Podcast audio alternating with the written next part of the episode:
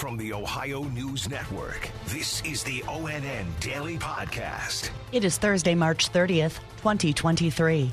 For the Ohio News Network, I'm Kate Burdett.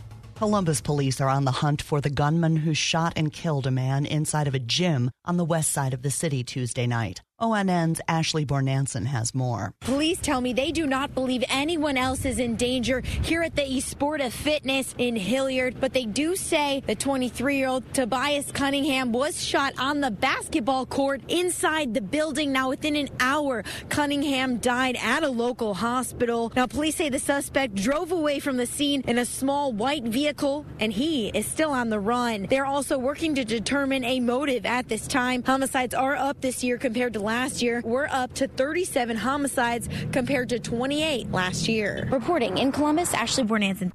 East of Cleveland, police in Geauga County are concerned about security in the wake of threats and are asking organizers to cancel Saturday's Drag Queen Story Hour at a church in Chesterland. ONN's Austin Love reports. It's not the first time that the Community Church of Chesterland, UCC, has received threats. Last weekend, it really did take a major turn when a threat was carried out on church property after the pastor found burn marks on the side of the building. This, as many people in the community are unhappy about the church's involvement to host a drag queen story hour. Despite the outcry, organizers are determined to go on as scheduled. There are reports that members of the far right extremist group the Proud Boys are planning to be at the event on Saturday. There was an incident about 10 miles west of downtown Cincinnati yesterday afternoon. Here's ONN's Tracy Townsend. The city of Cincinnati has lifted a shelter in place order after a barge caught fire on the Ohio River. Dozens of firefighters in the U.S. Coast Guard battled the flames.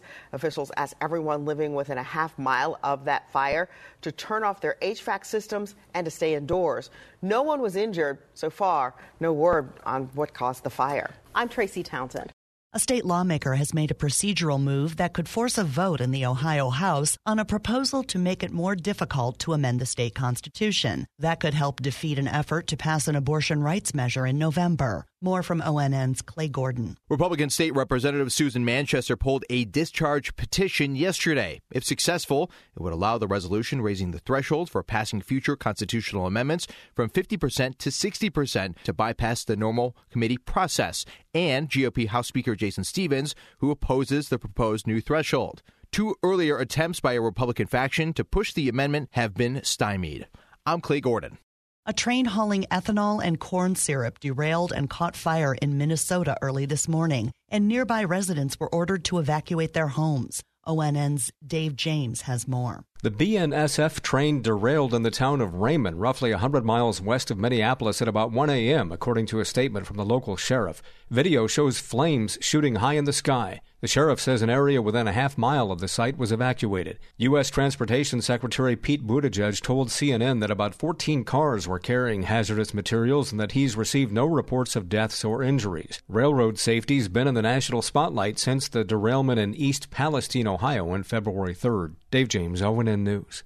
Ohio Attorney General Dave Yost says Norfolk Southern has committed to hiring Ohio companies and workers to handle all future cleanup in East Palestine. Yost says the company agreed to his request to tap Ohioans for the jobs after the governor's executive order, forcing Norfolk Southern to clean up the damage from the derailment.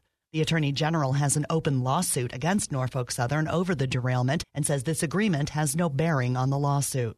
In Northeast Ohio, another sextortion case has been reported in Streetsboro. Sextortion is an online crime that happens when an adult poses as a same aged peer to convince a young victim to share explicit photos and then threatens to release the images publicly unless a ransom is paid. ONN's Jay Crawford in Cleveland has more. The police department there says that this is the fourth case since November when high school senior James Woods took his own life when he became a victim of sextortion. The department posted on Facebook saying that the latest victim told their mother, who then reported it to police. They also reminded anyone who is being targeted to save any evidence you can. In May, the Streetsboro Police Department will host a mental health and safety forum for all parents. I'm Jay Crawford. Ohio lawmakers are again trying to get a bill passed that would allow for mental health days in school. More from ONN's Amanda Fay. There are 11 other states that already have similar legislation in place. The bill stalled in the last General Assembly.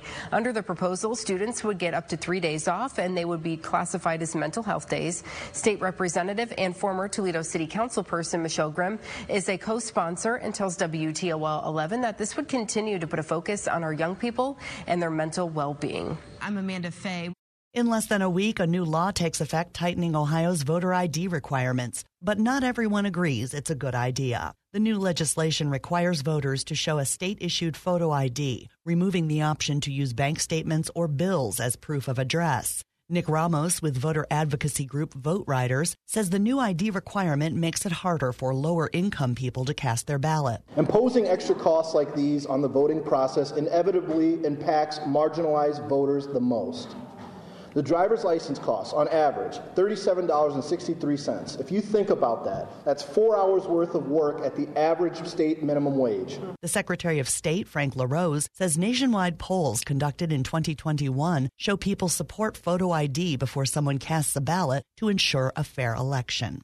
In southern Ohio, seven members of the Adams County Sheriff's Department filed a lawsuit against the rap artist known as Afroman, claiming invasion of privacy. The plaintiffs say the rapper, whose real name is Joseph Foreman, took video of their faces during an August 2022 raid at his Ohio home and used it without their consent. Police were acting on a warrant that stated drugs would be found on Foreman's property and that trafficking and kidnapping had taken place there. The raid failed to turn up criminal evidence and no charges were filed. Foreman is best known for his songs Because I Got High and Crazy Rap. He's also known for political activism and announced last December he plans to run for president.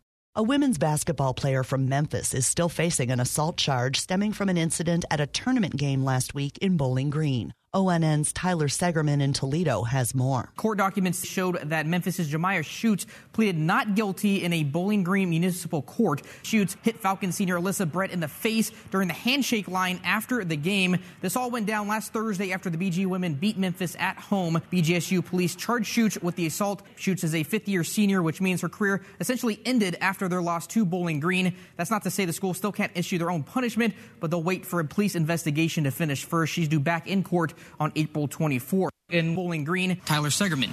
The Bowling Green women lost to Columbia last night in the program's first ever appearance in the WNIT semifinals. That score was 77 to 70. And it's opening day for all 30 teams in Major League Baseball, with the Reds at home and the Guardians on the road. There are new rules this season to speed up the game. Pitchers and hitters have less time between pitches. It has shortened spring training games by 26 minutes. Major League Baseball Commissioner Rob Manfred. We think the changes um, work together in order to promote getting the ball in play, giving fans um, more action, less downtime. There are also restrictions on defensive shifts for fielders. There must be two players on each side of second base and completely on the infield dirt. And the bases are slightly larger to help prevent collisions and to promote base stealing attempts. Special thanks to our affiliates WBNS TV in Columbus, WKYC TV in Cleveland, and WTOL TV in Toledo for their contributions to today's podcast. I'm Kate Burdett on the Ohio News Network. This has been the ONN Daily Podcast, a production of Radio Ohio Incorporated on the Ohio News Network.